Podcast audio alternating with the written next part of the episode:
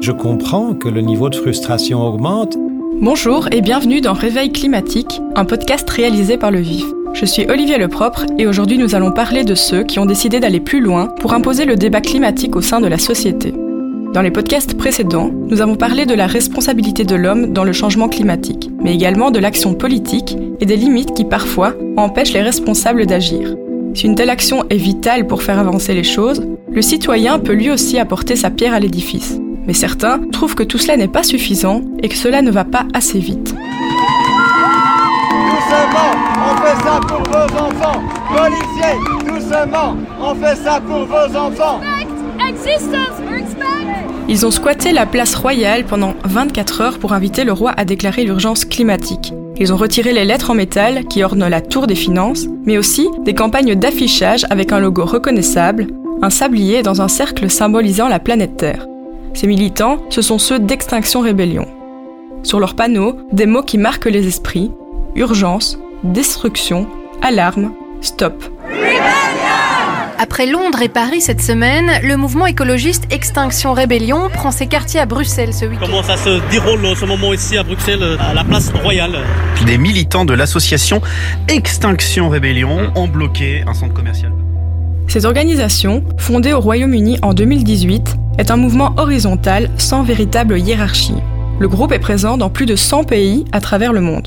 Chez nous, il regroupe surtout des jeunes entre dix-huit et trente ans et a de nombreuses sections locales. Certains le qualifient de radical, mais ils ne sont pas les premiers à frapper fort pour imposer la cause climatique dans les débats. L'organisation Greenpeace avait, bien avant eux, utilisé des actions directes remarquées, non violentes et appelant parfois à la désobéissance civile. Pour nous parler d'Extinction Rebellion, nous sommes allés à la rencontre de Lilou, trente-trois ans, impliquée dans le mouvement depuis un peu moins d'un an. Ça fait bien des années que je me préoccupe de notre environnement et de notre climat et que je cherchais des manières d'agir. J'ai commencé par des petites choses au niveau individuel pour essayer de réduire mon impact écologique, mais ça me paraissait insuffisant et je vois bien que tous les efforts individuels, ils sont très importants, ils sont nécessaires, mais pas suffisants et qu'on a besoin d'une action à plus grande échelle. C'est une longue réflexion, il n'y a pas eu un moment clé. Euh, la première action à laquelle j'ai participé à titre personnel, c'était la Rébellion Royale et je suis restée très impliquée dans le mouvement depuis. Donc, pour moi, c'est un long processus d'investissement euh, personnel. Euh, il n'y a pas eu une phrase clé ou une phrase choc, euh, mais petit à petit, ben voilà, j'ai entendu parler d'Extinction Rebellion une fois, deux fois, dans les médias. J'ai commencé à m'y intéresser, à aller voir quelles sont les revendications, quels sont les principes directeurs, euh, quel type d'action peut, peut être mise en place. Et une des choses qui, moi, m'a attirée vers ce mouvement, c'est cette, euh, entre guillemets, horizontalité, cette absence de hiérarchie, le fait que chacun est invité à agir, à prendre ses responsabilités. Lilou fait depuis partie des quatre à cinq mille personnes vraiment actives régulièrement dans le mouvement qui prônent la non-violence et qui a pour but de faire participer les gens. Nos revendications, vous les connaissez, c'est tout d'abord de, que les États déclarent l'urgence climatique. Deuxièmement, que les États mettent en place un plan contraignant pour stopper l'utilisation et l'importation des énergies fossiles d'ici deux mille vingt-cinq en restaurant les écosystèmes. Et troisièmement, la mise en place d'assemblées citoyennes pour permettre aux citoyennes et citoyens de participer à la transition et de participer à la prise de décision. Ça, c'est un message qui s'adresse aux gouvernements nationaux et régionaux. Après, de manière plus globale, notre message pour l'écologie, pour la justice climatique s'adresse à tout le monde. Les actions marquantes de la Rébellion Royale ou de la Tour des Finances, Lilou y était. Son but, semer des graines pour pousser à l'action. En bref, la police de Bruxelles a interpellé hier soir quatre cent trente-cinq militants écologistes. Le mouvement Extinction Rebellion organisait des actions aux abords du Palais-Royal hier après-midi. Les manifestants pacifistes prônent la désobéissance civile et demandent que le gouvernement déclare l'état d'urgence climatique. Le principe de la désobéissance civile non violente que nous adoptons, euh, c'est l'idée qu'on peut tout à fait réaliser des actions qui peuvent être légales mais qui peuvent ne pas être légales. Donc c'est là qu'on désobéit à certaines lois. À partir du moment où c'est légitime, où c'est non violent, on ne porte jamais atteinte à l'intégrité physique des personnes. Et à partir du moment où c'est dans un but positif. Donc c'est pour apporter un changement positif, pas seulement pour nous-mêmes, mais pour tout le monde, pour toute la population et pour notre environnement. Et dans certains cas, ça veut dire aller jusqu'à se faire arrêter par la police, ce qui n'est pas un objectif, mais ce qui est un effet secondaire. Mais on a décidé que c'était pertinent d'utiliser la désobéissance civile parce qu'on voit bien qu'avec les moyens strictement légaux, on n'avance pas suffisamment et qu'on est en train de continuer à endommager notre planète, notre environnement, notre climat. Donc, il faut aller plus loin et il faut faire bouger les choses. Il y a beaucoup de choses qui ont été entendues au niveau très local. Euh, on a eu de la visibilité dans la presse locale. Il y a beaucoup d'actions euh, à petite échelle qui ont encouragé des gens à venir nous rejoindre et nous soutenir de différentes manières. Et je pense qu'au niveau plus national, à un plus grand échelon, nos actions ont vraiment contribué à une prise de conscience sur l'urgence climatique et écologique. Et quand il n'est pas possible de descendre dans la rue, le mouvement continue sa sensibilisation à l'urgence climatique sur Internet. Avec, par exemple, une action qui a beaucoup fait parler d'elle en Belgique, le discours fictif de Sophie Wilmès. Une vidéo dans laquelle les mots de la première ministre ont été changés pour alerter aux problèmes climatiques. Le coronavirus est un signal que nous ne pouvons pas ignorer. Ces pandémies sont un des résultats d'une crise écologique profonde. Les scientifiques et les peuples indigènes et les environnementalistes nous en avertissent depuis longtemps. Nous sommes confrontés à l'effondrement imminent des écosystèmes dont nous dépendons tous pour notre survie. Nous avons échoué, en tant que responsables politiques, à prendre la mesure de la gravité de la catastrophe écologique. Je pense que, malheureusement, il est nécessaire d'aller au moins aussi loin que ça. Mais attention, nous ne nous sommes jamais fait passer pour la Première ministre. Nous avons dit très clairement que c'était un discours fictif, que nous avons envoyé à Madame la Première ministre comme proposition.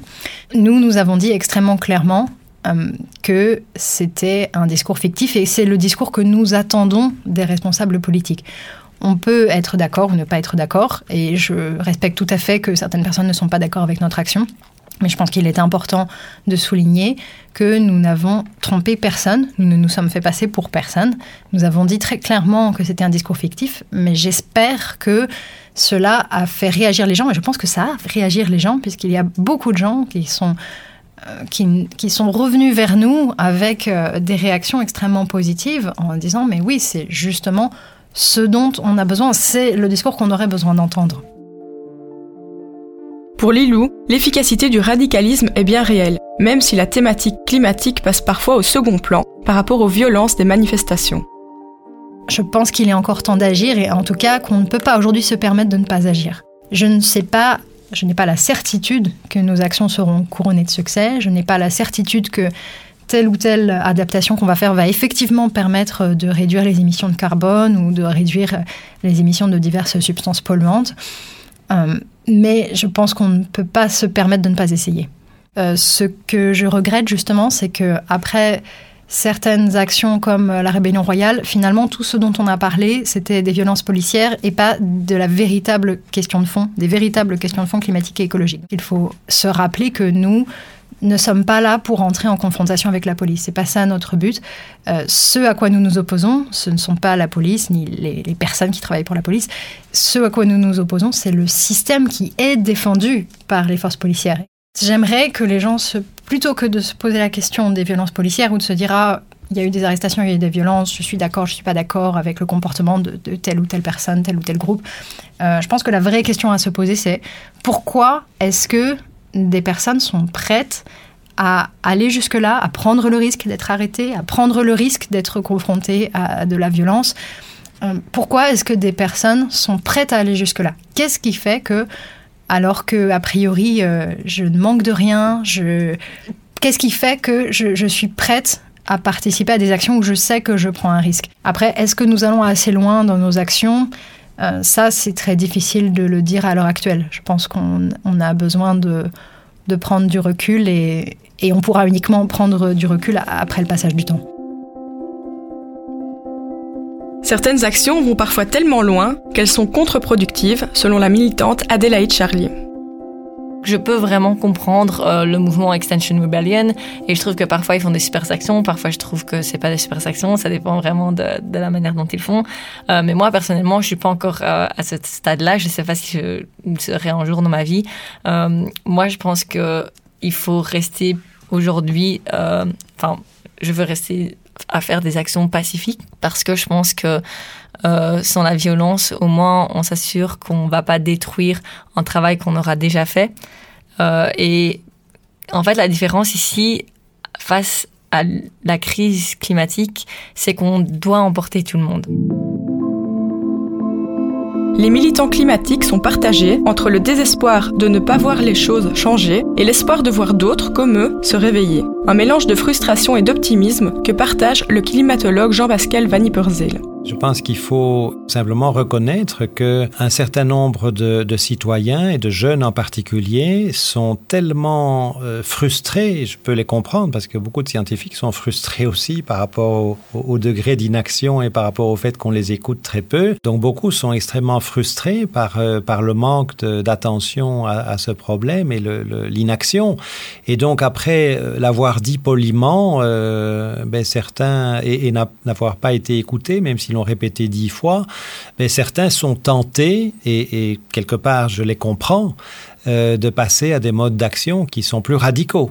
Je, je pense qu'il faut se préparer, et c'est pas pour ça, c'est pas pour autant que je le que, que je les que je les approuve, hein, mais je pense qu'il faut se préparer à ce que si Euh, même des, des mouvements radicaux comme Extinction Rebellion, qui sont non violents, ne sont pas davantage écoutés, même si des manifestations de jeunes, de, de, de quarante mille jeunes à un moment donné, euh, ne sont pas davantage écoutées. Je pense qu'on ne devrait pas être étonné qu'à un moment donné, il y ait euh, des actions violentes qui se, qui se produisent. Euh, ce, ce ne serait pas mon, ce ne serait pas mon mode d'action à moi, mais euh, je pense que c'est quelque chose qui, euh, qui risque de se, de se produire. Quel monde pour demain ? Le défi est de taille, mais des solutions émergent pour un avenir plus positif. Le Vif a décidé de mettre la thématique du climat au centre de ses priorités. Pour approfondir votre réflexion, rendez-vous sur levif.be slash réveil climatique et sur nos réseaux sociaux.